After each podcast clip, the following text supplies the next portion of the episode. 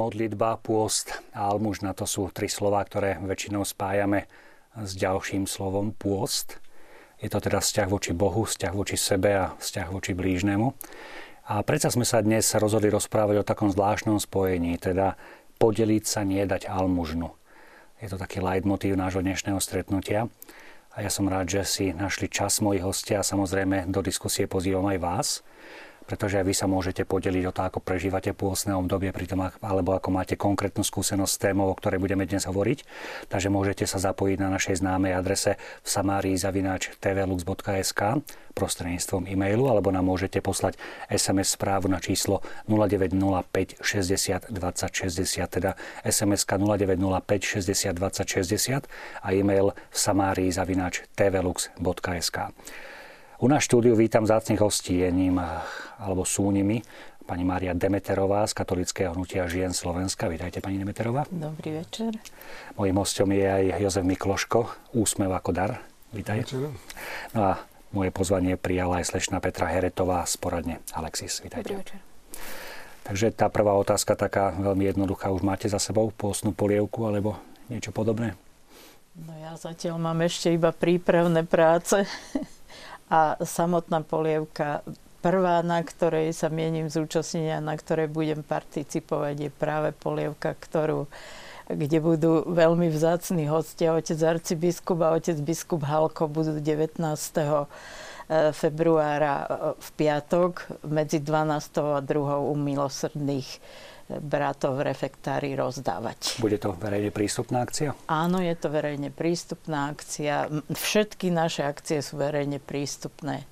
Možno pre samot... Bratislavčanov, kadia sa tam dostanú, hovoríte, refektár, ktorým vchodom? Dostanú sa cez nemocnicu.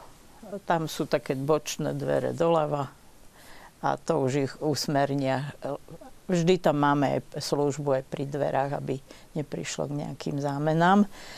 A okrem toho ja ešte sama osobne varievam polievku v Lozorne a tu budeme mať na smrtnú nedelu, čiže 13. marca. Jozef? Ja sa určite zapájam do nejakej polievky. Mne sa práve páči ten názov polievka, lebo polievka je to taký slovanský zvyk, tak ja práve hovorí o tom, že nie pomáhať, ale sprevádzať. A to je to, čo aj my sa snažíme, keď budeme trošku možno za chvíľku tam hovoriť, že tým mojim priateľom núdznym, a netreba im ako ja veľký, mocný, idem teraz tebe chudobnému, úbohému pomôcť, ale ja som tvoj priateľ a spolu hľadáme riešenie, čo ďalej. A to je to najkrajšie, to sprevádzanie. My nás ako snažíme sa hovoriť, že nie ani pomáhame, ale sprevádzame a posilňujeme. A to je to, čo vlastne polievka všetko robí. To bol vlastne hlavný motív, prečo sme my nevolili slovo almužná, že nám bolo trochu také, že tam je jeden, ktorý môže dať a má na to, aby dával tomu druhému, ktorý je v tej polohe, že musí prijať. A ja to poznám sama podľa seba, že keď mám od niekoho prijať pomoc, je to pre mňa väčšia obeta, ako keď mám tú pomoc poskytnúť. Uh-huh. Slečná Retová? No, ja sa určite zúčastním tej polievky milosrdných bratov. A tam sme boli vlastne v Váni s kolegyňou a bola to taká veľmi príjemná akcia, takže teším sa, že si to zopakujem. Takže možno by sme mali predstavu spolu s našimi divákmi, tak ja poprosím režiu, pretože sme prichystali určitý taký maličký šot práve z toho minuloročného rozdávania polievky. Samozrejme, chceli sme byť aktuálni, ale keďže to až piatok, tak sme si vypomohli práve našim televíznym archívom. Záujemcovia zaplatili za polievku ako za celý obed. Menej ako 1 euro z darovanej sumy organizátori použili na náklady spojené s prípravou polievky. Zvyšok putoval na podporu zariadení, ktoré poskytujú pomoc rodinám, ženám a matkám s deťmi v krajnej núdzi. Vždy sa usilujeme peniažky rozdeľovať rovnomerne po regiónoch. Tento rok ide na poradňu s celoslovenskou pôsobnosťou pre dievčatá a ženy s názvom Alexis, ktorá ako jediná svojho druhu poskytuje pomoc dievčatám a ženám z pohľadu alternatívy života. Druhá podporená organizácia bude Centrum Dorka Prešov na rozvoj aktivít, kde nájde ubytovanie 50 sociálne slabých rodín s deťmi. Počul som uh, tento oznám v kostole, tak som sa teraz zastavil, aby som aj ja teda podporil túto akciu. Sa nám páči tá myšlienka, že sa môžeme podeliť s ostatnými, ktorí majú menej toho a tak prišli sme trošku prispieť. Myslím, že je to dobrý projekt a sme radi, že sme mohli opäť po roku prísť. Po prvý raz bratislavskí biskupy podporili iniciatívu katolíckého hnutia žien Slovenska pred rokom. Pôsne vedomie, že chceme akoby zošľachťovať seba samých aj láskou k našim bratom a sestrám a že tie prostriedky, ktorým chceme našim bratom a sestrám pomôcť, že získavame aj svojou zdržanlivosťou. Vidno, že toto rozmýšľanie je pre mnohých ľudí akoby samozrejme a že im robí takú duchovnú radosť. Tento rok vyzbierali takmer 2150 eur a 116 eur v podobe strávnych lístkov.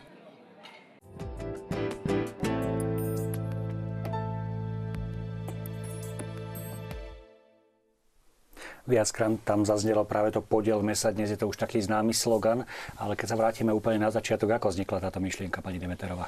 Táto myšlienka e, vlastne vznikla tak, že sme sa nechali inšpirovať katolickým hnutím žien Rakúska, ktoré už roky varia tú pôstnu polievku ale oni výťažok venujú na Afriku alebo na projekty, ktoré podporujú, e, podporujú e, vzdelávanie a teda tých najbiednejších v Afrike. Vzhľadom na to, že u nás bola rozbehnutá e, veľmi známa trojkráľová zbierka koledovanie Dobrá novina, tak my sme sa rozhodli, že ako ženy by sme pomohli ženám aj u nás na Slovensku, pretože aj tam sme zistili, že je veľmi veľa rodín a žien, ktoré potrebujú pomoc. A že často nám tieto rodiny hovoria, že, že ťažko sa im to dieťa privádza na svet, že to je síce pekné, že hovoríme o tom, že život treba chrániť, ale že keď ne, nemajú žiadnu konkrétnu pomoc, ktorá by, ktorá, kde by ma, mali nejakú oporu, čo je len slovnú v ľuďoch, takže ťažko sa im potom rozhoduje pre život. A preto sme sa rozhodli, že my e, spojíme to naše úsilie ako katolické ženy s tým, že budeme variť polievku po regiónoch, po farnostiach, po obciach a že z toho výťažku vždy podporíme buď zariadenie alebo organizáciu, ktorá pomáha týmto ženám. Aké boli reakcie žien na Slovensku? Nemali, od žien sme nemali, nemôžem povedať, že veľmi negatívne reakcie, hoci niektorí ľudia, priznám sa, že nemôžem povedať, že či to boli ženy alebo muži, ale povedali, že vlastne si to tie ženy zapričinili samé a že, že vlastne ich takto kazíme, že im dávame niečo zadarmo. My im nič nedávame zadarmo. My sa len podelíme s nimi a dáme im okrem slovnej podpory často aj materiálne materiálnu podporu, ale máme jednu podmienku, aby sa s týmito ženami pracovalo odborne. To znamená, alebo rodinami. Lebo my neoddelujeme, nehovoríme iba o ženách a o tehotných ženách, ale hovoríme o ženách v kontexte spolu s mužom, aby, aby mali obidvaja zodpovednosť, a pretože často sú tí muži z toho vylúčovaní a často ani nechcú. Možno keď sa dostaneme k tým konkrétnym projektom, niektoré z nich zazneli aj v našom šote a som rád, že máme aj hosti, ktorí priamo teda sú nositeľmi tejto pomoci. Kde sa berie v človeku taká túžba pomáhať? Ja myslím, že v každom z nás je taká jednak, asi si každý kresťan uvedomuje, že vlastne to je, podľa toho bude súdený raz posledný deň súdu, keď sa ho Pán Boh nebude pýtať, že čo všetko urobil, ale či bol hladný, dal nájsť, či bol smerný, dal napiť a tak ďalej v tomto smere. To je naozaj druhá vec je, že ja myslím, že aj vôbec ako Slováci sú takí ako citliví ľudia, ktorí vnímajú utrpenie druhých a hlavne keď vnímajú, že je reálna šanca pomôcť. A toto si myslím, že pri deťoch, rodinách a týmto smerom a na toto tému sú zvlášť Slováci citliví, keď vidia možnosť pomôcť a zachrániť vlastným spôsobom životy týchto mladých ľudí, lebo ja to vnímam veľmi dobré na tom, že keď pomáhame týmto deťom alebo deťom v domovoch, že vlastne vy pomáhate dvom generáciám, že ešte keď dobre zachránite rodinu, tak deti z jeho detí ešte raz budú vlastne z toho benefitovať, že sa pomohlo tejto. Čiže naozaj to nesmierne zmysluplná vec a to citlivé srdce si myslím, že na Slovensku stále zostalo. No ja môžem iba súhlasiť a pevne verím, že pre väčšinu ľudí je to naozaj o takej tej vnútornej motivácii pomôcť, ako možno o nejakom takom pocite vlastnom. A taký ten vlastný pocit pre seba, že spravil som niečo dobré a ja sa vlastne mám teraz dobre, lebo som urobil niečo dobré pre iných a nejde mi vlastne ani tak o toho konkrétneho človeka. Ale myslím si, že takýchto prípadov je málo, že naozaj je to skôr o tej takej nezišnej pomoci. A tej snahe podeliť sa naozaj o to, čo mám viacej ako tí ostatní. Tak e, nejaký taký mainstreamový názor je, že, že na Slovensku sa nemáme dobre, ale uh, čo vy na to? Ľudia sú ochotní sa rozdeliť, teda asi sa nemáme až tak zle. Na to, aby som sa rozdelil, sa nemusím mať dobre. Mám dva rožky, jeden môžem darovať. Ja, ja, ja tak vnímam, že tiež tu máme taký malý detský domov, ako už sme ako na Ukrajine. A vždy, keď chceme vedieť, ak je nám tu super na Slovensku, ideme na pár dní navštíviť ten detský domov, tam mám celú tú atmosféru na Ukrajine a tedy si tak uvedomíme, a, že e, ako sa my tu naozaj máme luxusne na Slovensku, ja si myslím, že naozaj Slováci sú dnes najbohatší národov vôbec v tejto kontexte celosvetovom, ale to, čo vnímam a to, čo naozaj si je taký možno taký ten na slovenský status, že sme si znikli niekedy viac plakať, a menej sa snaží vyťahnuť z tejto vlastnej situácie. A to je to, čo naozaj je výborné sa aj zobúdza tým, lebo práve my nepasívne pomáhame, ale zobúdzame v ľuďoch to dobre, lebo ja som raz mal možnosť ísť nejaký čas do Afriky a to, čo bolo veľmi sympatické na týchto Černochoch, že Černoši oni to nazývajú, že stratégia prežitia, že oni si každý z nich buduje nejakým spôsobom svoju vlastnú nejakú takú energiu, ako prežiť v tých ťažkých podmienkach. Lebo verie sa nemôže spolahnúť ani na štát, ani teda rodinu na ňu sa môže spolahnúť, to vie. A toto je to, čo naozaj, ja myslím, že sa zobudze v ľuďoch čo najviac treba, aby našli sebe energiu sa dostať z tej svojej situácie a neplakať nad tým, lebo si myslím, že na Slovensku síce je veľa biedy, to je pravda, ale množstvo z nich je také, že ako keby také pasívne biedy, že teraz sedím, plačem a čakám doma zachráni. Na druhej strane, nie je tam aj oprávnený strach z toho, že tieto prostriedky môžu byť zneužité? Predsa len ľudia vnímajú veľmi citlivo otázky korupcie alebo zneužitia, možno aj verejných prostriedkov, častokrát možno aj zbierok, ktoré sa tvária, že idú pomáhať? Tak naša zbierka je registrovaná na ministerstve vnútra, kde, každú, kde sa zberajú peniaze na osobitný účet a každé jedno euro musíme vyúčtovať a presne aj na stránke našej webovej máme zverejnené, na čo boli prostriedky použité, kto bol obdarovaný a v akom množstve.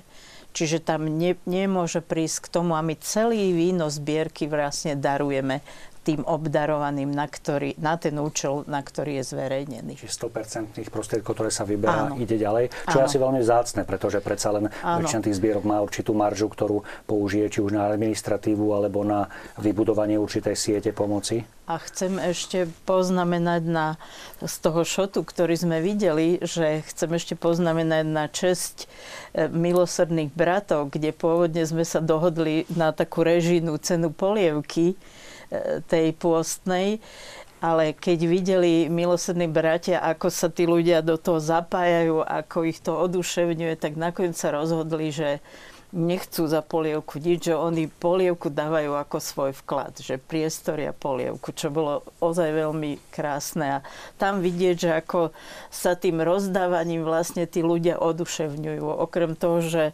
že sme tam stretli kopec ľudí, s ktorými sme v príjemnom v príjemnom rozhovore zjedli tú postnú polievku a vôbec nám neprekažalo, že to nie je rezeň.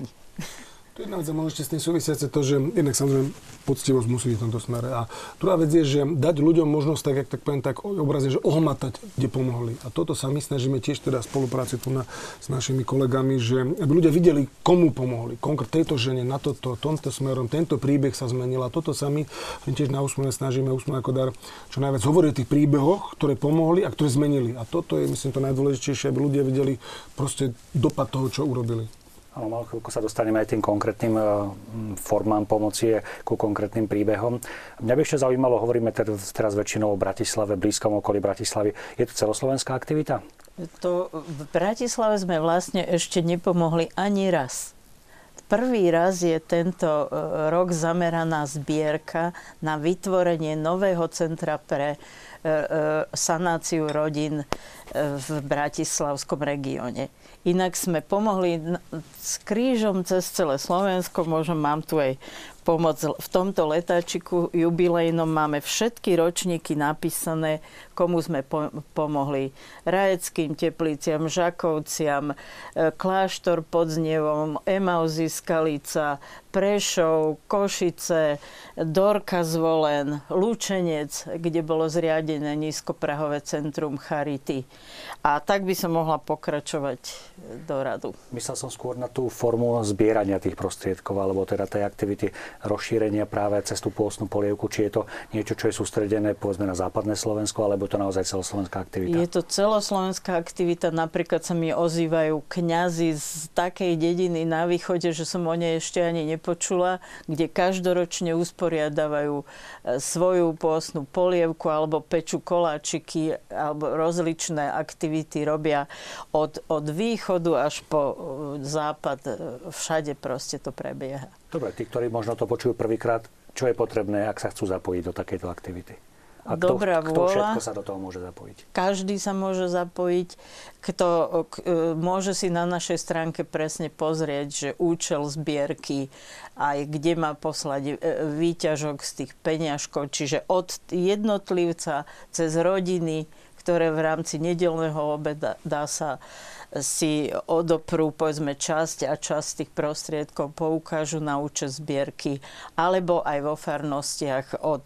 e, My informujeme e, a teda robíme toto podujatie so súhlasom všetkých otcov biskupov a tým veľkým, veľkým prínosom bolo, že otcovia biskupy sa zapájajú. Napríklad aj e, otec Vladyka Milan Chautur minulý rok dával polievku práve s úsmevom ako dar Košice robili aktivitu, kde rozdávali polievku. A mnohé, mnohé iné, ale hovorím aj maličké obce na východe, ktoré vedia zozbierať peniažky a, a teda organizujú vždy to podujatie. Každý sám môže to podujatie zorganizovať. Takže nemusia to byť len ucelené Nemusí kolektívy, to byť- dokonca jednotlivci. Nie, môžu to byť aj jednotlivci. Takže, drahí televízni diváci, pozývame vás do našej diskusie, ak vás zaujala a chcete sa podeliť o to, ako to vo vašej farnosti alebo rodine prebieha. Môžete nám napísať svoj e-mail na adresu v samári.tvlux.sk alebo SMS-ku na známe číslo 0905 60 20 60. Poďme teda k takým konkrétnym výsledkom tejto zbierky, k takému konkrétnemu ovociu.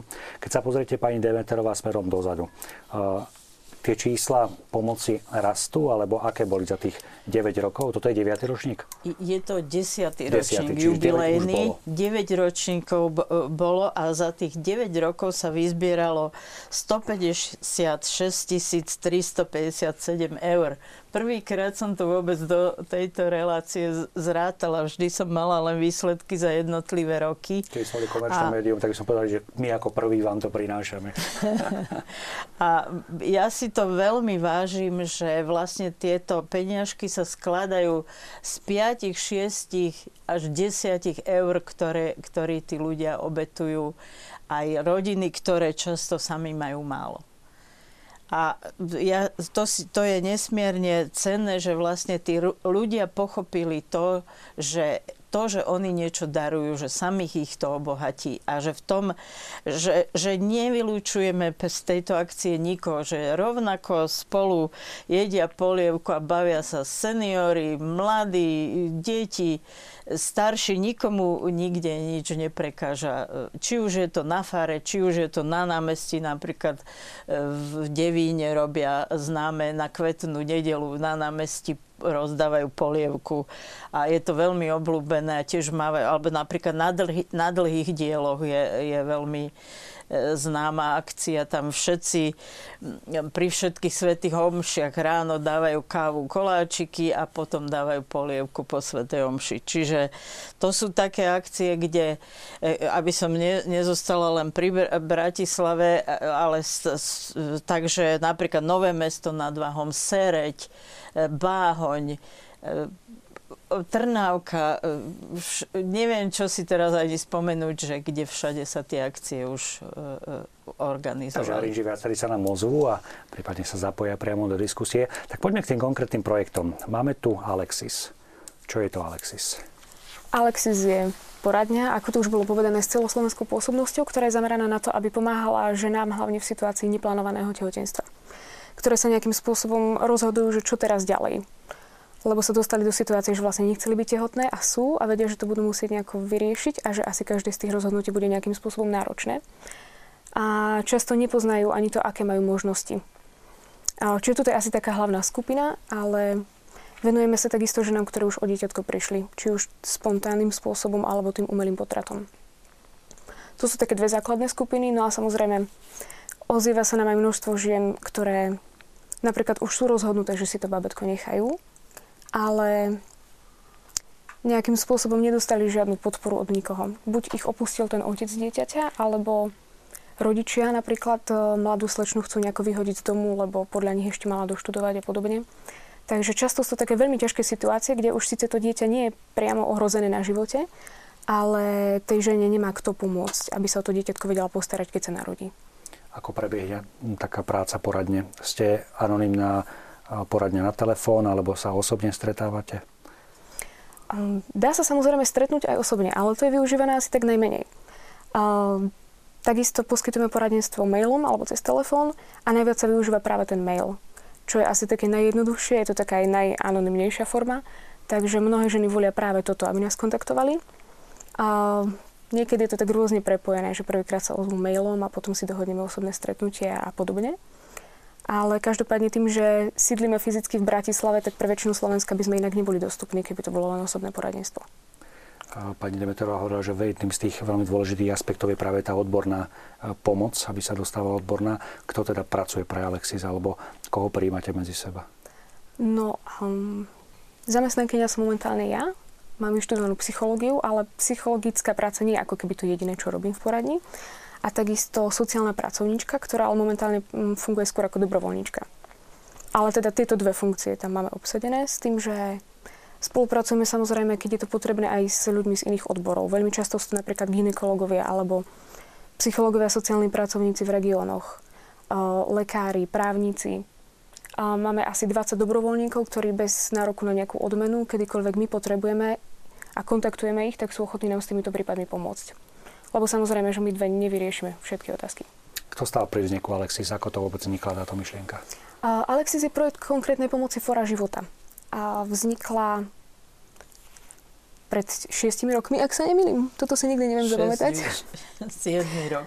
A vznikla takým spôsobom, že keď teda vo Fore života prišla taká myšlienka, že treba ženám aj konkrétne pomáhať, nielen možno hovoriť o tom, že život treba chrániť, ale aj to priamo robiť, tak najskôr vznikol projekt Zachráňme životy čo je skôr forma takej finančnej pomoci žene, ktorá má pocit, že teda zo sociálnych dôvodov by si to dieťatko nemohla nechať, lebo ho neuživí. Ale keďže na tento projekt alebo ľudí v ňom sa obracalo veľa žien s rôznymi otázkami, tak eh, bolo jasné, že to treba tak ako keby sprofesionalizovať trošku tú pomoc. A vznikol iný projekt a to je práve poradňa Alexis. Mm, od minulého oktobra, vlastne už v roku 2014, funguje ako samostatná nezisková organizácia ale stále vlastne spada pod fórum života. Uh-huh. Úsmev ako dar, ďalší z tých konkrétnych projektov. Prečo úsmev ako úsmev dar? Úsmev diagnóza. ja, to je hnutie ľudí, ktorí vlastne už tento rok je to 25 rokov takého systému hnutia, ale ten naše aktivity sú viac ako 30 rokov. Čo je podstatné, je to hľadanie spôsoba, ako pomôcť deťom z detských domov. To je najprv možno také jednorazové aktivity, cez určité koncerty, cez čo ja viem, nejaké taká materiálne pomoci. Potom bolo hlavne obdobie priateľstva, keď sme sa snažili čo najviac priateľe detí z detských domov, vytvárali sme také tie skupiny anielov, strážničov, však samozrejme stále beží. Veľmi som hrdý na to, že iniciátorom celého hnutia Úsme ako dar bol bývalý domová, chlapec, ktorý vyrastol v detskom domove a pozval svojich kamarátov to ešte v tom čase šele šoferov slovenskej televízie. Taký paradox, že už sme ako dar sa pred 30 roky volal, že Brigáda socialistickej práce Mirka Nešpora. ale, alebo však samozrejme vtedy iná forma nebola ako pomáhať. Ale čo je podstatné je, že tento chlapec inicioval ostatní na to, aby narastlo určite takým spôsobom systematické hnutie. No a dôležité je to, že pri hľadaní pomoci, ako pomoc deťom z domov, tak sme vlastne na to prišli, že keď nepomôžete tým rodinám a nepomôže tým deťom naozaj žiť v nejakých tých trvalejších rodinách, tak je to taká čiastkou pomoc. Samozrejme, množstvo detí tam žije v tých domovoch, ktoré treba pomáhať, pripraviť na život, ale tá najdôležitejšia, najdokonalejšia pomoc je vlastne nájsť im pôvodnú rodinu pomoc zosanovať a to sú vlastne tá spolupráca, na ktorej teraz veľmi spolupracujeme, alebo im nás rodinu náhradnú. Tu sa trošku tak angažujeme, nájsť im náhradné rodiny, pomáhať pri príprave náhradných rodičov. Čo je podstatné, že už sme ako dneska 8 pobočiek po celom Slovensku a plus teda spolupráci sme sa už sme ako dara Dedo nadácia, to je taká zaujímavá meno má nadácia Dedo z východu, z Košíc. My sa spojili a vytvorili sme nové takéto systémové centra pre rodinu, vlastne to, že Centrum na obnovu rodiny, Dorky. No a to je vlastne, kde veľmi úzko spolupracujeme. A celá myšlienka je z toho, že naozaj nám e, veľmi často vychádzalo z našich výskumov, že no minimálne polovica a viacej detí v domovoch by vôbec nemusela existovať, alebo nemusela byť svoje, tráviť svoje deti, detstvo v detskom domove, ak by ich rodine niekto systematicky pomáhal.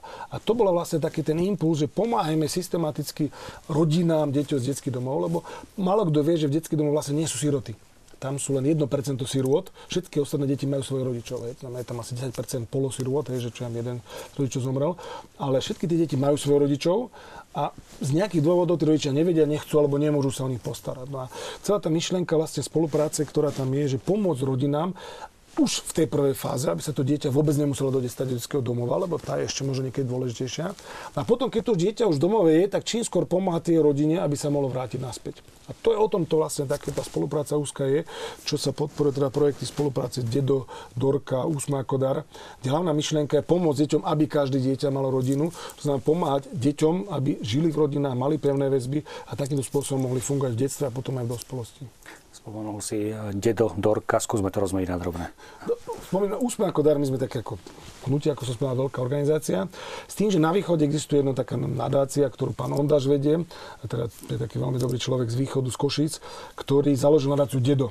A táto nadácia Dedo a Úsmev sa spojili a vytvorili sme tretie, tako, taký tretí subjekt, takú, takú nízku organizáciu, ktorá sa volá Dorka. Je to znamená, celé to bolo vlastne o tom, že vytvorí, po, poveriť niekoho tým, aby on vytváral také tie, už nielen také, ako to hovoríme, že ambulantné, ale centra, kde môže tá rodina celá prísť a tam bývať. Celý princíp Dorky je vlastne to, že rodina je vo veľkých problémoch, ostane na ulici, rozpadne sa a tak ďalej, tak ďalej. My tomu tak hovoríme, že už je vo veľmi takom štádiu veľkého rozpadu. A vtedy tieto naše dorky ju zoberú, pomáhajú jej. A podstatné je to, a to je naozaj zaujímavé, že zhruba za 1,5 roka sa podarí 80% ľudí postaviť na nohy. A to je veľmi dobrá taká skúsenosť našich doriek, kde sú konkrétne prípady, mamička zostala vyhodile a tak ďalej, týrané ženy, teda celé rodiny zostali. Hej. Dneska je bohužiaľ taký smutný fenomén, že bezdomovectvo celých rodín, hej. to znamená naozaj sa rodina zostane na ulici, hej. to znamená, zostane proste jeden ten dlh, druhý dlh, jedna nešťastná pojička, druhá a teraz nejaké nešťastné v tomto smere príde o zamestnanie tak ďalej, padajú rebríčku sociálnom, až skončia na ulici. A v tomto je teda hovorím dôležitá skúsenosť to, že väčšine tých ľudí sa dá pomôcť. Že to není beznádené prípady sú. A že tí ľudí, keď sa zachytia, a to, preto som veľmi vďačný tejto pomoci, lebo nám pomáha systematicky rozvíjať toto celé, lebo už dneska máme dorky v Košiciach, Prešove, zvolenie, kde teda išla tá spolupráca. Dunajské Lužné, kde si je práve ešte rozšírené o prácu s deťmi, ktoré odišli z detských domov. Na tento rok chceme vybudovať teda takéto zariadenie v Bratislavskom kraji. Znova sa možno mm, dotknem tej takého problematiky toho zneužívania. Čiže ako viete rozoznať, že naozaj toto je reálny prípad, alebo rodiny, mm, rodiny a prípadne aj Alexis? Tak môžem povedať, to je, že my sme dosť nároční na našich klientov, alebo teda my to nazývame, že rodiny, s ktorými pracujeme. Ono základ je to, že, viete, ak môj starý otec hovoril, že konia možno k vode priviesť, ale napiť sa musí sám.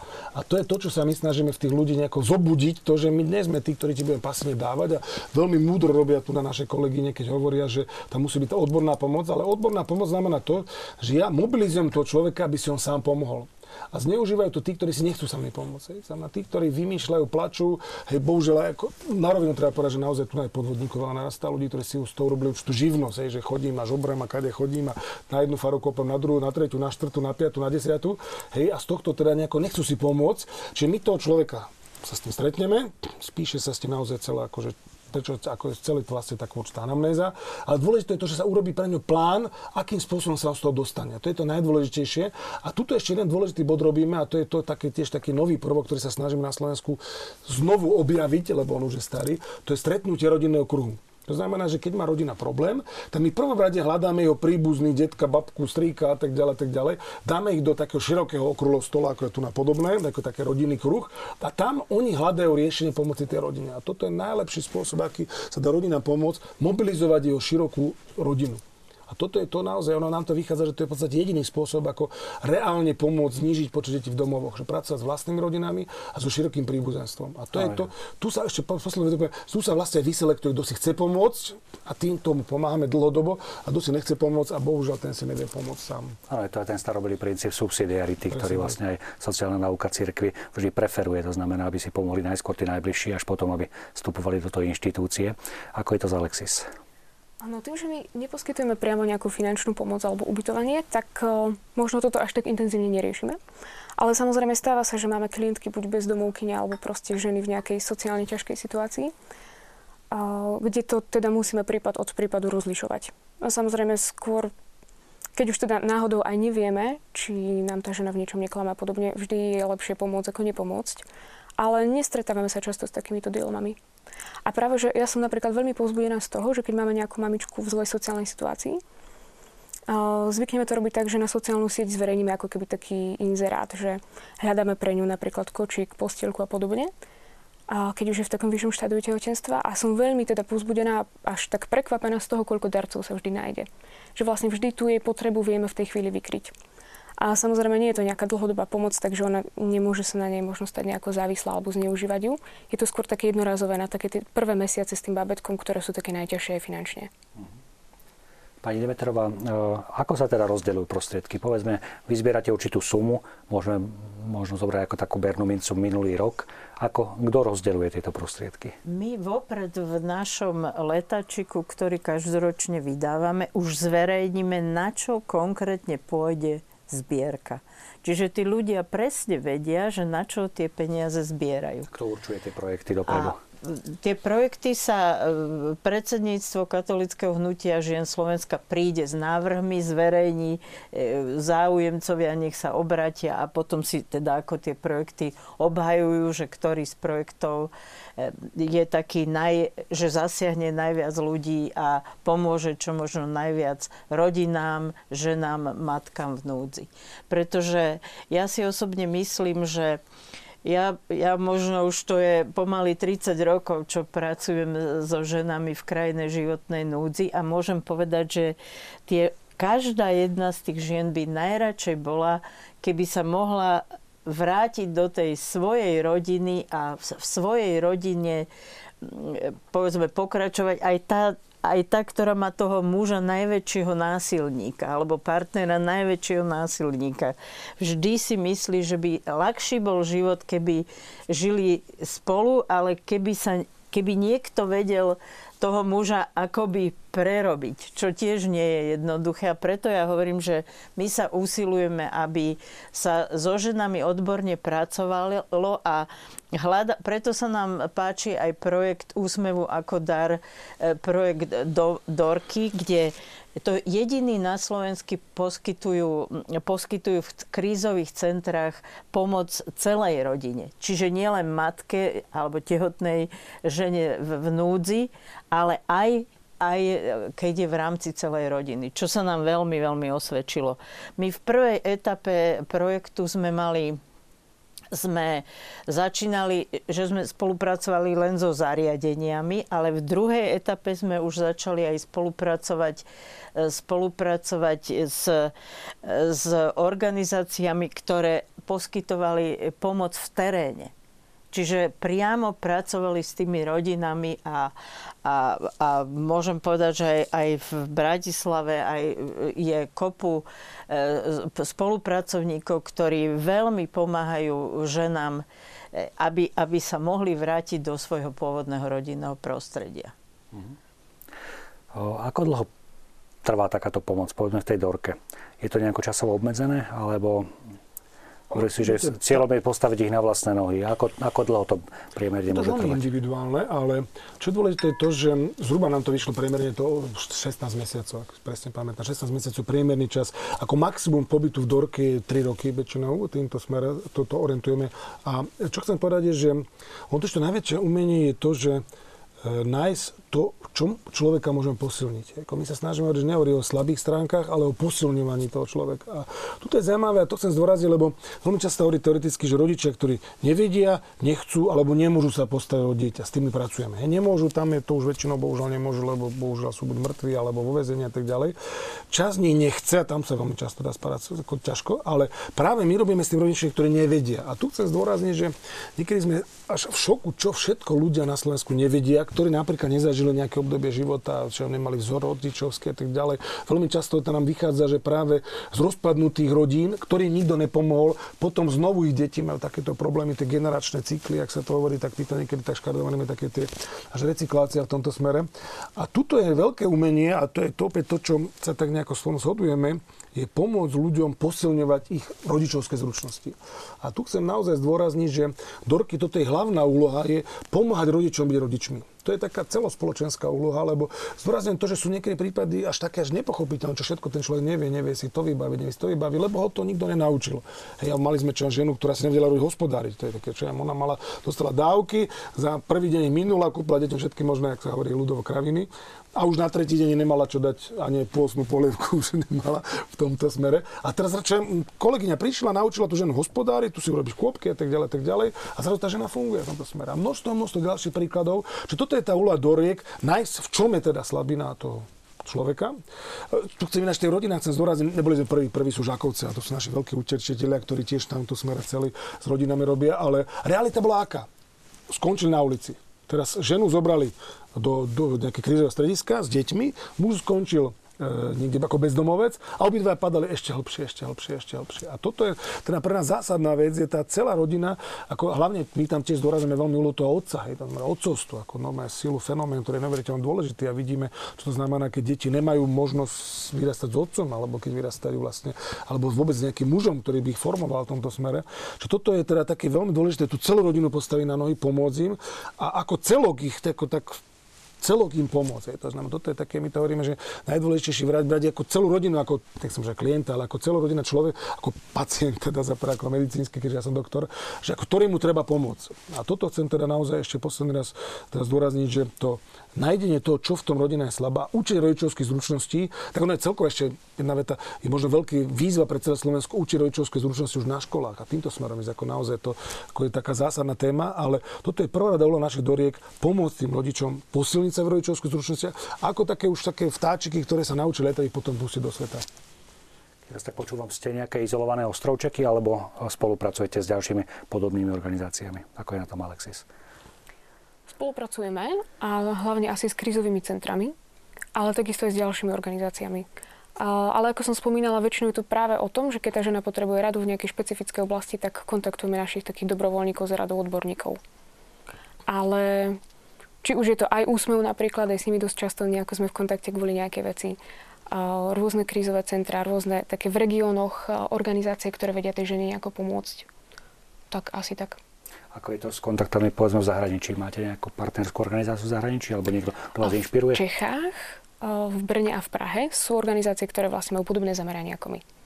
Ale so zahraničím skôr máme tú skúsenosť, že ženy odtiaľ sa nám ozývajú, keď napríklad pracujú v Anglicku a tam dojde k nejakému otehotneniu neplánovanému, tak nehľadajú pomoc ako keby tam, ale ozvú sa rovno nám hm. na Slovensku. Ako je to so SMEVom? Čo sa povedať, tá spolupráca je, myslím, že v tejto oblasti nutná. Je smere. Nie je veľa tých organizácií, to chcem povedať, že málo organizácií robí systémovú prácu. Když mnohí chcú také, že jednorazo pomôžem tam, pomôžem tam, nakúpim, to urobím. Ale taká systémová práca nie je nás veľa v tomto smere čakáme trošku naozaj, že v budúcnosti to bude viac rozpoznané aj štátom a viac podporované týmto smerom, ale teda tá spolupráca je na jednej strane tej konkrétnej rovine, ale zdôrazniť chcem jednu dôležitú vec, že z tieto naše skúsenosti sa my snažíme pretaviť aj do konkrétnych návrhov zákonov. A to je dôležité, lebo vnímame to, že postupne mali takéto centra vznikať na obnovu rodiny, takéto dorky po celom Slovensku a ideálom našim je, aby každý okres mal takéto centrum. Viete? Lebo napríklad mnohí múdri ľudia hovoria, že jedno čo z pozitívnych vecí, ktoré boli v minulosti, boli že manželské, predmanželské poradne, ktoré pomáhali rodina v kríze, v kríze manželskej kríze, partnerskej kríze, predrozvodovej a niekedy aj porozvodovej, usporiadať si vzťahy a posporiadať veci. A takáto konkrétna pomoc rodinám na systéme pomoci na Slovensku v podstate absentuje. To je ako ten problém, že my vlastne pomáhame rodinám až tedy, keď sú už vo veľkých problémoch. Čiže veľká výzva pre Slovensko je spolupráca na tej systémovej rovine, jednak zmene zákonov, ale formovania systému pomoci rodinám už predtým, ako by boli v naozaj veľkých problémoch. A toto mnohé krajiny vonku sú nám zase v tomto príkladom, kde majú tú takú dobrú rodinnú politiku. Pomoc rodinám zdravým, Viete, lebo to je také filozofia. Keď pomôžete tomu, čo je zdravé, budete mať zdravé. Keď budeme formať zdravé rodiny, bude zdravá spoločnosť. Keď budeme už len pomáhať tým rodinám, ktoré sú v veľkých problémoch, tak už znovu sa dotiahneme už ne do tých takých nejakých tých pozitívnych častí a preto je dôležité teda formovať aj to zdravie a spolupráca na tej systémovej rovine. Hm, pani Demetrová, chceli ste reagovať? Ja som chcela len povedať, že e, tu už spomínaný projekt Zachraňme životy tam vlastne e, e, spolupracuje navzájom 27 e, krízových inštitúcií, ktorí pomáhajú vlastne tehotným ženám, matkám v núdzi a rodinám celým. A to je vlastne, mňa vlastne najviac do tejto práce pritiahlo tiež tak, a vždy som túžila, aby existoval taký synergický efekt medzi tými mojimi činnosťami, že pomáhať ženám a pomáhať rodinám a s tým, čo som kedy v živote robila, lebo, lebo vždy je dobre, keď sa tá pomoc znásobuje a že, že teda e, a e, v rámci spolupráce. Lebo keď len vždy by sme dali niekde tie peniažky, e, tak tie peniažky sa minú aj sa zabudne, že niečo také bolo. Ale my teraz vidíme, že už, už či to je katolická, slovenská katolická charita, či je to úsmev ako dar, či my máme 27 organizácií, s ktorými sa snažíme spolupracovať a vytvárať nejakú takú sieť, ktorá potom je je účinnejšia pre, pre tie rodiny v núdzi. Ešte spolupráci, že zaujímavá poznámka, že sa pýtal na začiatku, že či, ako odhaliť podvodníkov. A práve tá spolupráca niekedy vynikajúco pomôže. Mňa keď dojde nejaký klient a strašne nadáva na zariadenie, ktorým bol predtým, tak hneď tam voláme, overujeme si to týmto smerom. A práve keď to spolupracujúca organizácia, veľmi rýchlo zistíme, či ten človek naozaj v núdze, naozaj potrebuje, alebo či to je podvodník, ktorý tam oklamal, tam oklamal, tam oklapal a ten vlastne choluje a chodí a zneužíva to, že niekedy sa nespolupracuje a už keď sa spolupracuje, tak sa veľmi rýchlo oddalí podvodník. Mňa najviac tak inšpirovala jedna žena, ktorá mi úplne jednoducho povedala, že e, bola tesne po potrate. Náhodou som sa s ňou stretla e, ešte na Bratislavskej radnici. A za mnou prišla moja dcera a len tak mi dala tak pusu na chodbe, že, lebo nemala som až tak veľa času v, to, v tom čase byť, byť e, s rodinou. A tá pani mi povedala, ktorá vlastne ku mne došla kvázi na koberec, pretože nedodržiavala poriadok ubytovne. A, a ona mi povedala, že e, závidím vám e, vašu rodinu. Že aj ja som, keď prvýkrát som išiel s mužom, som si myslel, že to takto bude vyzerať. Ale že e, nakoniec to skončilo katastrofálne a keby som len že nakoniec som bola na potrate, dala som si dieťatko zobrať, že do ma to prenasleduje a že keby som len jedného človeka bola stretla, čo by ma bol povzbudil, že to dokážem pom- a že, že nemuselo to byť materiálne, že len by ma tak povzbudil e, do, do takej, že ja to zvládnem, že ja som na to schopná. Takže ja by som sa bola na to dala. A mňa to tak nejak e, pohlo a som si povedala, tak ja chcem ešte zvýšok života venovať tomu, že, že by sme niečo také vytvorili zmysluplné v tomto smere. A zatiaľ myslím, že veľa ľudí sa pridáva a je to také ako taká, taký malý potvočik, ktorý stále viac a viac strháva viac ľudí do spolupráce. Či si to už aj zoberiem, že dneska je pre nás úžasné, že my sme 7 rokov iba o tom snívali, že by sme spolupracovali aj v rámci konferencie biskupov Slovenskej. Hoci sme sa aj usilovali, ale to bolo všetko také, ako vy hovoríte, že ľudia možno tomu aj tak nedôverovali a tým, že sme sa snažili ukázať tými konkrétnymi skutkami a, a všetkým tou transparentnosťou, že, že oplatí sa za tým projektom stať, tak myslím si, že stále viac si to získava e, pod, viac podporovateľov a spolupracovníkov. Zaznela tu práve tá myšlienka, že toto je jedna rovina, kde sa snažíte pomáhať to, čo vám tie síly stačia, ale tá druhá rovina, veľmi dôležitá, je práve dostať to na tú úroveň štátu, prípadne do legislatívy eh, alebo do samozpráv, ako sa toto darí alebo nedarí. Možno, že pár príkladov z tohto smera. My sa snažíme roky v tomto angažovať a tie skúsenosti z konkrétnych tých pilotných projektov potom pretaviť už do konkrétnych. Taký najväčší projekt, čo doteraz bol realizovaný, bol projekt transformácie detských domov, kde vlastne sme 2000 rokov skonštatovali, že 98% detských domov na Slovensku je internátneho charakteru, to znamená, že vlastne všetko na tých veľkých chodbách, veľkých skupinách, veľa detí a tak ďalej, tak ďalej, kde robili veľmi zlatí ľudia, ale ten systém bol nejaký, ak sa dá nazvať, že protidetský, tak sa skúsenosti aj z zahraničia, aj domáce pretavili a vytvoril sa ten model transformácie detských domov, ktorý priniesol tie rodinné typy detských domov. Hej. Smer potom veľmi dôležitá napríklad aj zmena, ktorá tento rok bola, ktorá bola síce jednoduchá, ale napríklad sa podarilo dostať do zákona o rodine, sa definovalo, že optimálne prostredie pri vývoji dieťaťa je harmonická rodina s otcom a matkou. Hej. To sú veľmi dôležité také, možno také filozofické zmeny, lebo nielen konkrétne zmeny do zákona treba dať, ale určite také filozofie, také ideály v tomto smere. Hej. To znamená, dneska každý vie, že smerujeme k tomu a cesta k ktorej rodine, ktorá vedie k tomu,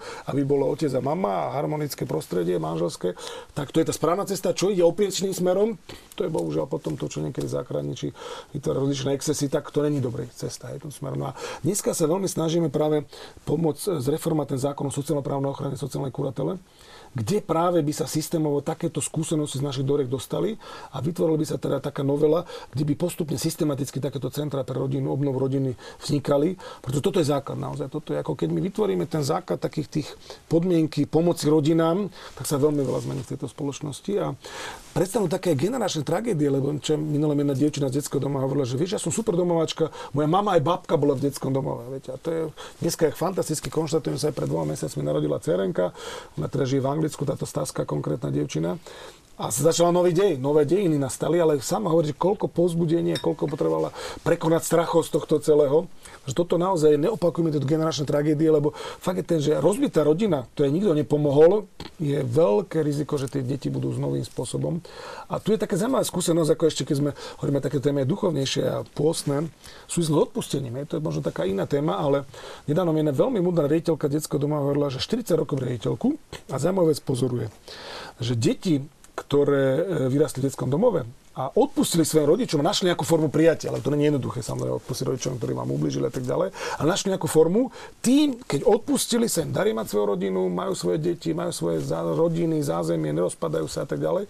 A naopak, deti, ktoré neodpustili a strašne sa hnevajú na svojich rodičov, a bohužiaľ musíme konštatovať, že niekedy aj spravili sa na ne hnevajú, ale nenašli tú silu odpustiť, väčšinou opakujú chyby svojich rodičov a opakujú a sa to točí a zase znovu deti končia v domovoch. Čiže to je také zaujímavá súvislosť všetky týchto vecí, aj postné obdobie a odpustenie. A dneska to odpustenie vidíme ako základný fenomén práci aj s rodinami. Hej. Tam neodpustenie prináša ďalšie rozpady a ďalšie rozpady a ďalšie a potom na to nabalujúce. To odpustenie priniesie zrazu pokoj, priniesie zrazu niečo nové a rodina ide iným smerom. Čo by pomohlo Alexis z pohľadu štátu, legislatívy? V podstate, keby bola legislatíva možno taká, aká by bola ideálna, aká má byť, tak by poradne Alexis ani nemusela existovať. A myslím si to aj preto, lebo pred pár rokmi aj teda vďaka Fóru života podarilo sa presadiť eh, takú zmenu v jednej vyhláške, že žena vlastne pred zákrokom, pred umelým potratom má byť o viacerých veciach informovaná. Aby sa mohla naozaj tak informovane rozhodnúť. A či už je to to, v akom štádiu vyvinuje práve bábetko, alebo ako bude ten zákrok prebiehať, aké môže mať následky.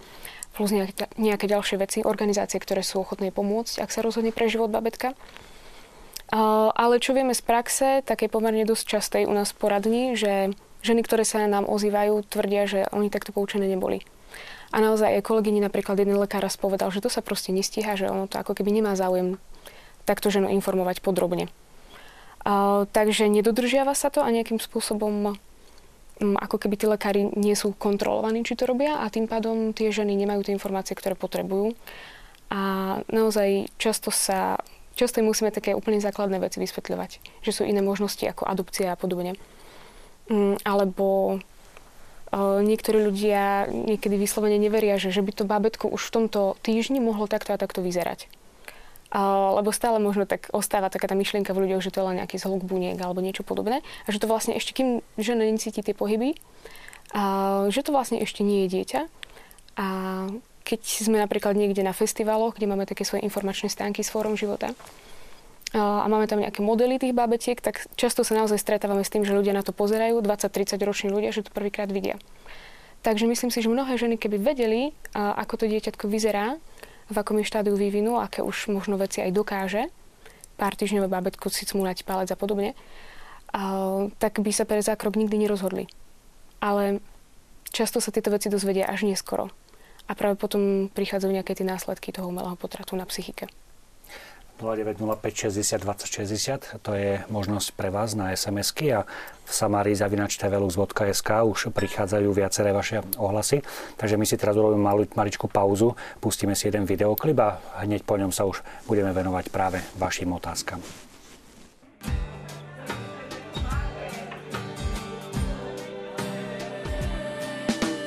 Tak málo si rozumieme, vyčítam ti, mne sa stále drieme Meniť chcem vždy veľa vecí, no žiadnu z nich nemením jak svedci. Závidím nesprávnym, ak superím, kto bude prvý, výhru nenájdem, ak nehľadám. A preto cítim sa sama, bez teba cítim sa sama, keby aj s človekom vzťah mám. Bez teba nič nie je jak má. Je treba mi zniesť si človeka, a ja si vždy nový obliekam. Každý deň vravím ti dnes nie, nosím to pánky tesné. Príjmi k sebe tú, čo duši nie je, biela ani iná. Vráť ju do záhrady, sa neusína ustúpiť tam, kde je treba zastať sa, keď zosmiešňujú teba. Tak nebyť sám, dobrom premáhať zlo stále prijať aj nedokonalé. Tak prečo cítim sa sama? Bez teba cítim sa sama. Keby aj človekom vzťah mám, bez teba nič nie je jak má. Je treba vyzniesť si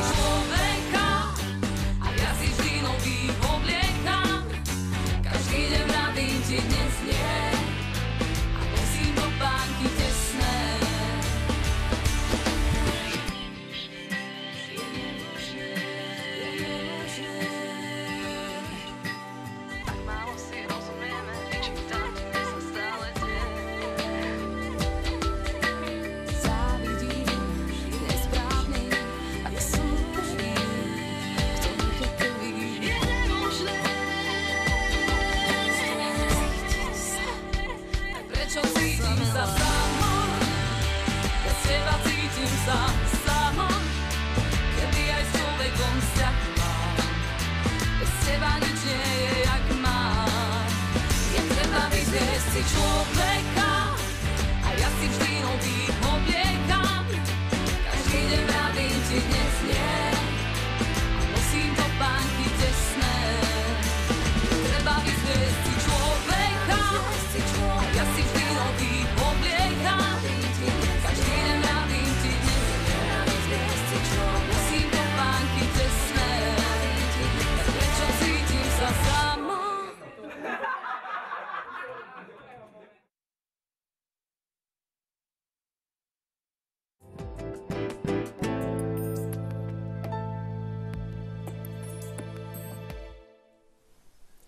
Sima Martausová nám spievala o tom, ako je to, keď si človek vyzlieka človeka.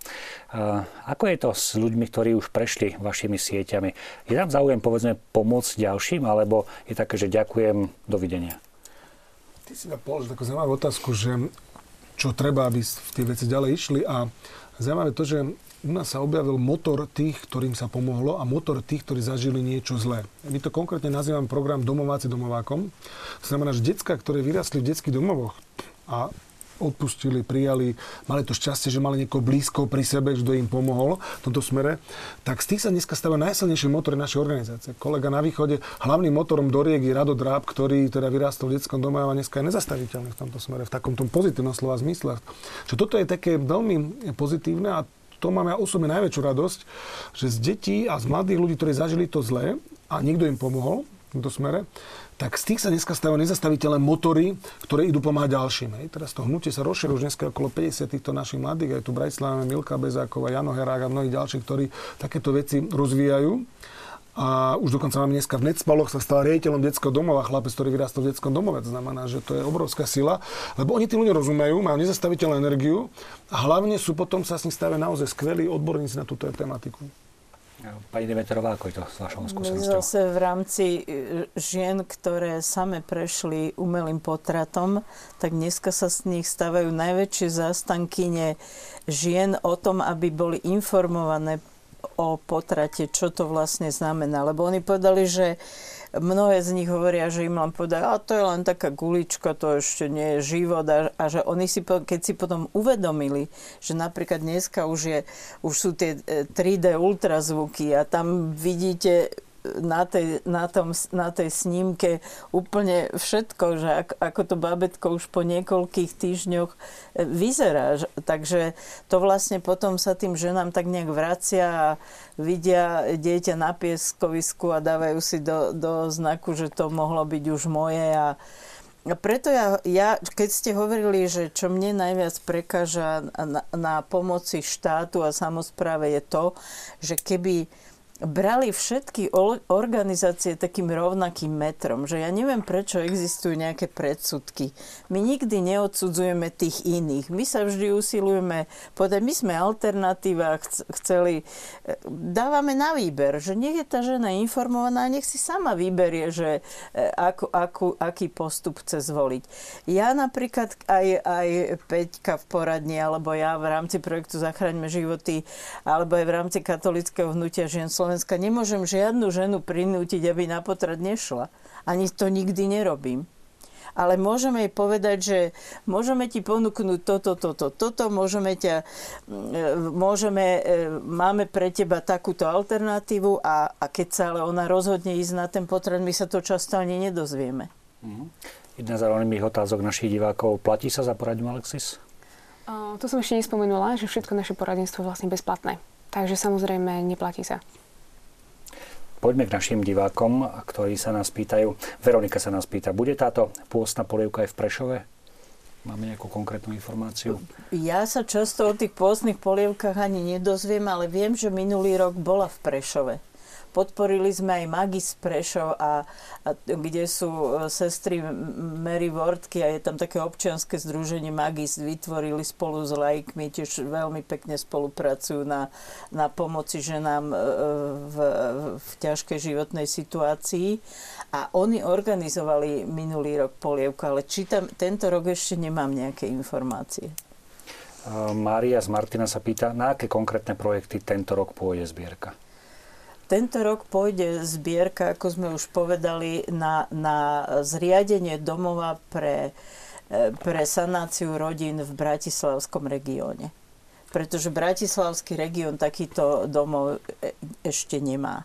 A tu nás sa vlastne vzhľadom na to, že že je tu tá anonimita veľkomesta sa tu e, zhlukuje povedzme aj be, skupiny bezdomovcov vo väčšom množstve ako inde na Slovensku. A takisto aj ženy v krajnej životnej núdzi sa tu často e, proste stiahujú sa do Bratislavy. Jednak aj je možnosť zárobku lepšia ale často e, majú problém so strechou nad hlavou aj s vôbec odbornou pomocou a preto sme sa rozhodli tento rok v Bratislavskom regióne zriadiť takéto centrum. Ja možno zdôrazním, že naozaj to veľká potreba, lebo na tento náš región, ktorý síce vyzerá ako najbohatší, je najbohatší v rámci na Slovenska, ale je tu veľmi silná drogová scéna, to si musíme uvedomiť, že naozaj napríklad je veľmi taká smutná charakteristika e, tohto regiónu, že tu je najviac malých detí v detských domovoch. Inde na Slovensku nie je vôbec práve deti, ktoré narkomaniek a tak ďalej, to znamená takýchto sociálnych problémových ľudí. A druhá skupina, ktorá tu je veľmi komplikovaná, ako si ty spomínala, že z celoslovenska prídu ľudia z neurčité nádejí, samozrejme v určitom nejakom nádejem tu vysnívanú prácu a tak ďalej, tak ďalej. Mnohí z nich úspejú, ale mnohí z nich, ak sa tak škaredope, krachnú. A táto skupina je tu dosť veľká práve aj, čo je veľmi veľa je tu bývalých domovákov, ktorí sem prídu a samozrejme Bratislava je istom smere je tvrdá prostredie, je tu na ten, tu, samozrejme tu sa je také náročné prostredie tu na a mnohí z nich tu na dostanú sa do veľkých problémov a končia samozrejme bezdomovský fenomén a tak ďalej. Čiže tuto je veľmi potrebné takéto centrum. No. V rámci projektu Zachraňme životy sme 60% 65% dokonca mali odchovanky detského domova, ktoré tiež prišli za tou métou do Bratislavy. E, e, minuli si peniažky, čo v detskom domove sa im našetrili tých pár, pár tisíc, e, ešte vtedy korún a vlastne postupne sa na nejakého muža zavesili, otehotneli a už boli v tej kaši ako, ako predtým. A, ale môžem povedať, že, že napriek tým, že sa s nimi odborne pracovalo, tak, tak e, len dve dali e, e, svoje dieťa na adopciu a ostatné, všetky deti sú s mamičkami, vyrastajú. Čiže oni akoby tou odbornou pomocou sa, tak ako si spomínal, že keď sa s nimi pracujú, tak vedia dosiahnuť veľmi veľa. Náš divák Vlado, pekný večer. Matka Teresa povedala, že je rozdiel medzi lútosťou a aktívnym súcitom. Keď sa niekoho dotkne na strach, premení sa v lútosť. Keď sa dotkne naša láska, premení sa v súcit. Dať žobrákovi mincu a pomyslieť si vďaka Bohu, že ja takto nemusím žiť, je lútosť. A porozprávať sa s ním a hľadať riešenie, ako mu pomôcť, je súcit. Potom Vlado poslal ešte znova ďalšiu SMS-ku, hovorí, sa mu nemestil všetko do tej prvej, Vlado z Partizánskeho. Už ako dieťa som túžil vidieť anielov. Nikdy sa mi to nepodarilo. No ako sledujeme Sledujem vašu reláciu, postupne ich začínam objavovať vo vašich hostoch. Chcem vyjadriť veľký obdiv a úctu aj dnešným vašim vzácným hostom. Takže aspoň takéto ocenenie zo strany vláda. Môžem veľmi pekne to povedal, teda určite nie ani, ale čo chcem povedať naozaj, on píše veľmi dobre vystiel tento Vlado z, z Prívidze, z, z Partizánskeho, pardon, že, lebo hovoríme o odbornej pomoci, ale ono väčšinou za to odbornou pomocou je práve to jednoduché ľudské. Napríklad nám zrobili veľký výskum, čo najviac, ktorá metóda najúspešnejšia odborná. Viete, čo vyhralo? Fúzatý, bradatý rozhovor. Dobre sa porozprávať s tým človekom je najdôležitejšia odborná pomoc a najdôležitejšie zo všetkých, a presne to tam veľmi pekne vystiel kolega, je vzťah ponúknuť tomu človeku vzťah, solidaritu, spolu súcit a tak ďalej. To najviac pomáha a všetci, ktorí to aj čiže zažili pomoc a my máme, poviem tí, že tých domovákov už poznáme roky, rokuce, hovoria, že to, čo je najviac že dotklo, že stretli človeka. Stretli niekoho, kto ich podržal, pohľadil, pofúkal. Ani nebola rozhodujúca tá materiálna pomoc, ale že stretli niekoho, kto ich ľudský podržal a zaujímavé to, že ten, kto takéhoto aspoň jedného stretol, tak ten väčšinou mal oveľa väčšiu šancu. Aj v domovoch sa ukazuje taký veľkými výskumami, že ak má dieťa aspoň jednu takúto väzbu a ideálne teda na otca, na mamu a tak ďalej, ale môže ju nahradiť aj niekto blízky, ak otec, mama zliava, tak má oveľa väčšiu šancu v živote. Ja by som takisto doplnila skúsenosť poradne, že keď nám ženy ďakujú spätne za pomoc, tak eh, paradoxne vôbec to nie je za nejaké informácie alebo za nejakú takú materiálnu pomoc, nejakú konkrétnu pomoc, ale ďakujú za to, že ďakujem, že ste stáli pri mne, ďakujem, že ste ma vypočuli a podobne. Že skôr taký ten ľudský kontakt a to povzbudenie ako keby bolo dôležitejšie ako všetko to ostatné. A je to pre nás asi aj takým veľkým povzbudením, že robíme svoju prácu dobre, možno aj na takej ľudskej úrovni, aspoň teda snažíme sa o to. Mm. Takže tak. Ja sa často stretám s tým, že, že tie ženy nielen, že, teda, že im že oveľa viac si cenia to ľudské dobré slova. Ja vidím, že aký posun nastane. Napríklad, keď zistí, že je tehotná, tak prvé povie, idem na potrat. Potom, keď, keď si to nejako tak rozloží, že aha, no, tak ale predsa mohla by som aspoň ho donosiť a dám ho na adopciu. Keď sa už blíži ten termín, že by mala ísť na anonimný pôrod alebo dať dieťa na adopciu, tak povie, neexistuje ešte aj nejaká iná forma, tak poviem, no existuje ešte aj pestúnska starostlivosť a akože môžete, tak ona, áno, pôjdem do Anglicka, zarobím peniaze a potom si ho zoberiem k sebe. To je dobrá forma. A nakoniec, keď to dieťatko porodí a pozrie sa na ne, tak už ho tým, že postupne sa s ňou odborne pracovalo, nedá ho už nikde.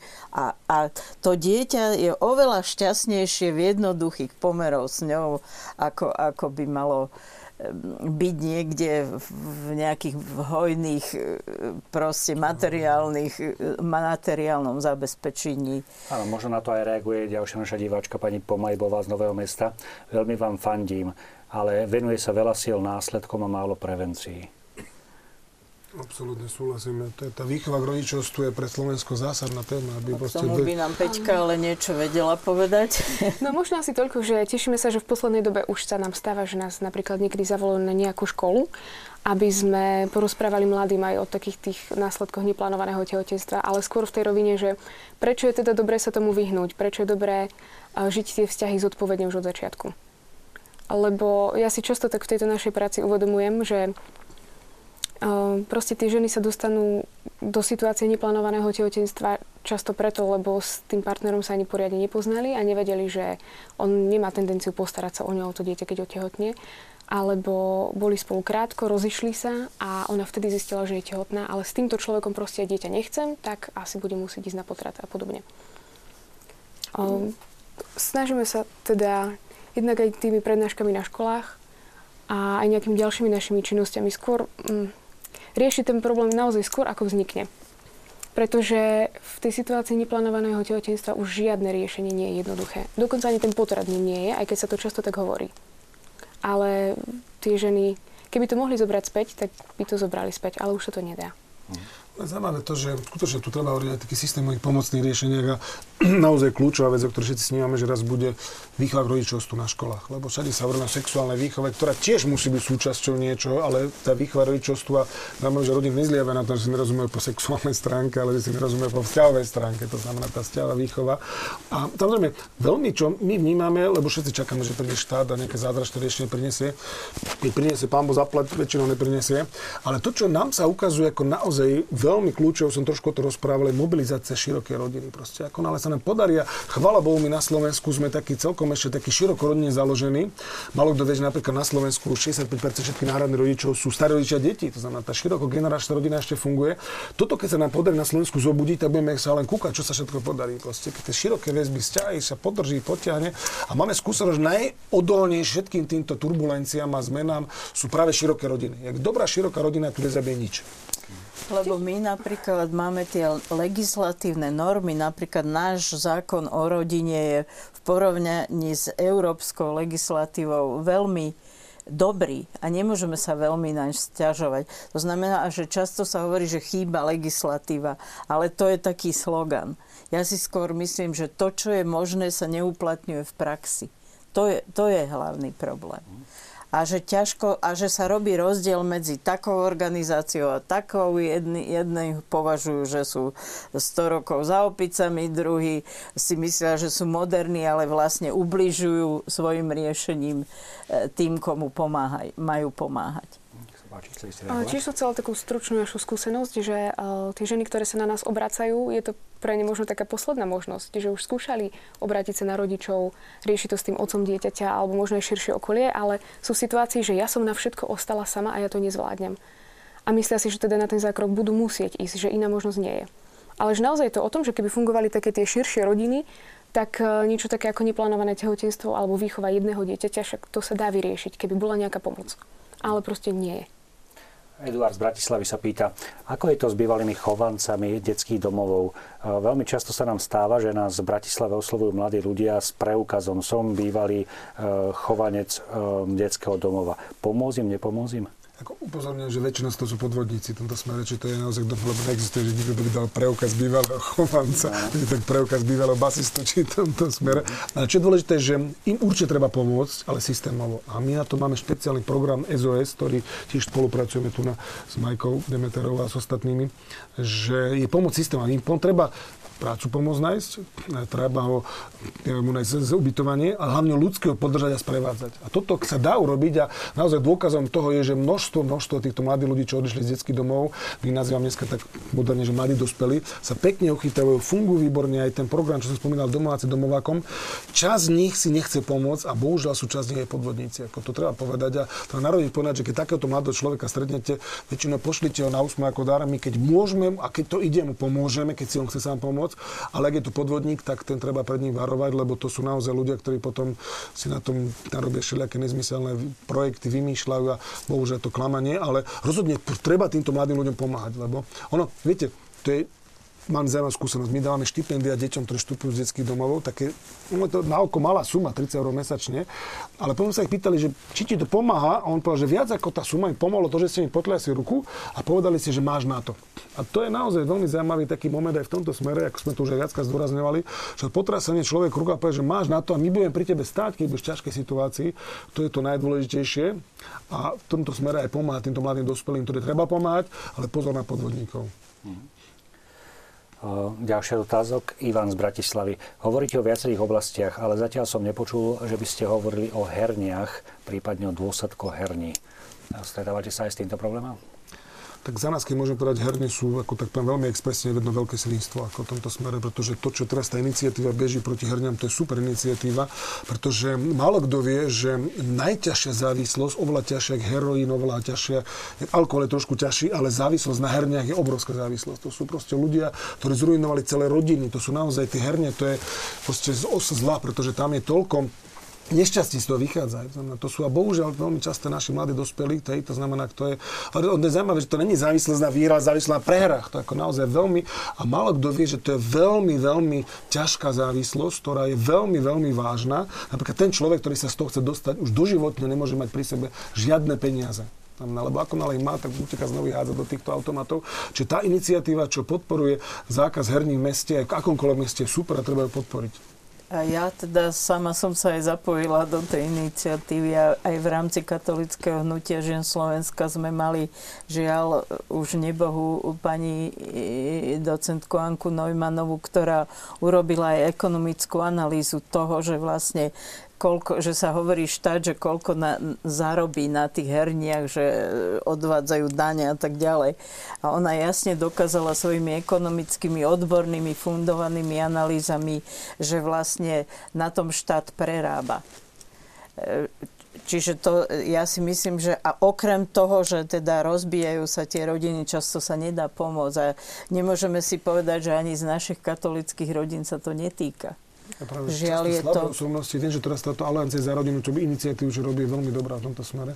Ako po, pomôcť zakázať hazard v rámci obcí. Ja teda nie som nejaký prívrženec toho zakazovania a prikazovania, ale v tomto prípade by som to legislatívne v rámci aj najjednoduchší nariadení obcí e, e, môžu, môžu obmedziť A práve tie skupiny, lebo to sú väčšinou mladí ľudia, ktorí niečo v živote chýbalo a nejakým spôsobom majú tam nejaký handicap, neistotu.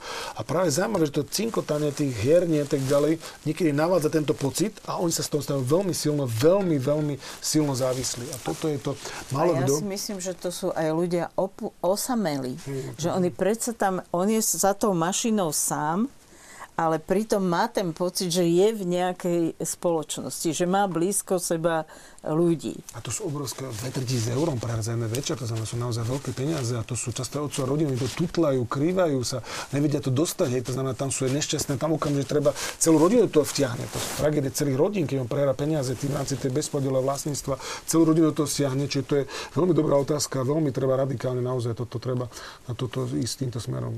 Maria Zlučenca sa pýta, možno tak na odľahčenie, ale taká pekná otázka, že v tej práci, ktorú robíte, ktorý svetý vám je najbližší? Hmm. No ja mám kopu tých svetých a vždy ja ich volám, že na, nám naklonení svetí od svetej Gianni, Zdenky, Rity, svetý Jan Pavel II, svetý Martin, svetý Tadeáš. Mám ich Sveta Rita ako patronka nemožných vecí, tá už potom zachráňuje asi všetko ostatné. To keď sa modlím, aby sme na konci mesiaca mali dosť peňažkov, aby sme všetkým ženám mohli pomôcť, ktoré máme v projekte, tak vtedy po sme...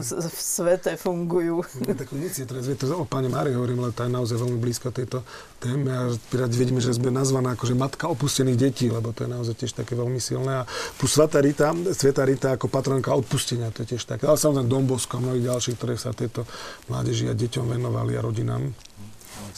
My takisto asi máme najbližšie k Svetej Džane, tým, že aj tam išlo o záchranu nenarodeného života, ale keď tak rozmýšľam, tak asi zanedbávame tú Svetu Ritu ako patronku nemožných vecí, že tá by nám tiež vedela dosť pomôcť často.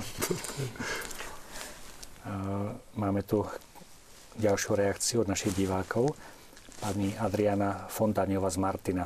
Chcem poďakovať pani Demeterovej za pomoc pre klientky občanského združenia Dom nádeje v Martine, ktorým pomáhajú finančne a tieto klientky, klientky môžu byť integrované do spoločnosti a prežívať krásne chvíle so svojimi deťmi a nemusia byť ubytované v krízovom centre. Po dlhej dobe sú opäť šťastné. Takže toľko na názor poďakovanie. si zaslúži veľké obdiv a úctu, lebo skutočne to je veľmi zácná ja, osobnosť. Ja v tom, to vôbec nie je moja zásluha. Za tým je kopu anonimných darcov, kopu anonimných spolupracovníkov. Ja to možno len nejako tak koordinujem.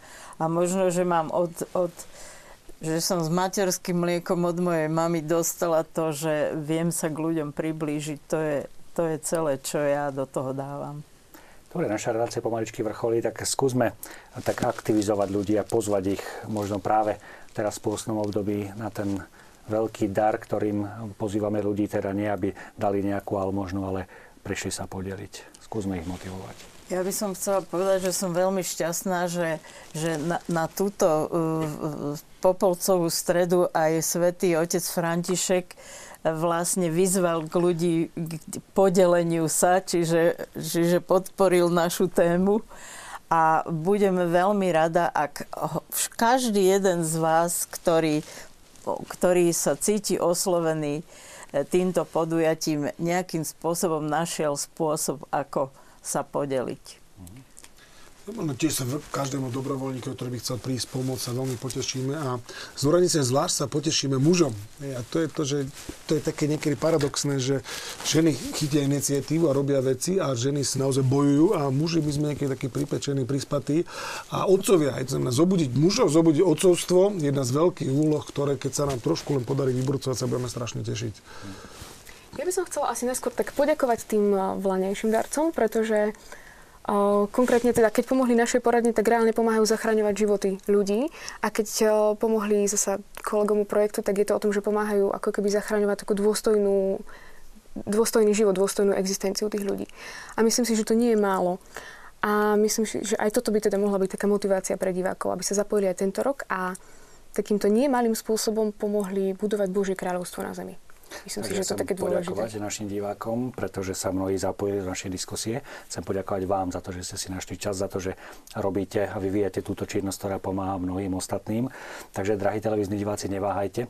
Ak uvidíte niekde plagát, pozvánku na aktivitu Podielme sa, tak príďte sa podeliť. Ak vás inšpirovala naša relácia, tak možno práve vy budete tí, ktorí pozvete ostatných, možno vašich susedov, aby ste spoločne prežili nejaký príjemný obed alebo večer, kde sa podelíte o to, čo máte a verím, že každý z nás vnesie troška toho dobra do sveta, aby naozaj mohol byť zase o kúsok lepší. Takže ďakujem všetkým a prajem príjemný a požehnaný večer. Ďakujem. ďakujem. ďakujem.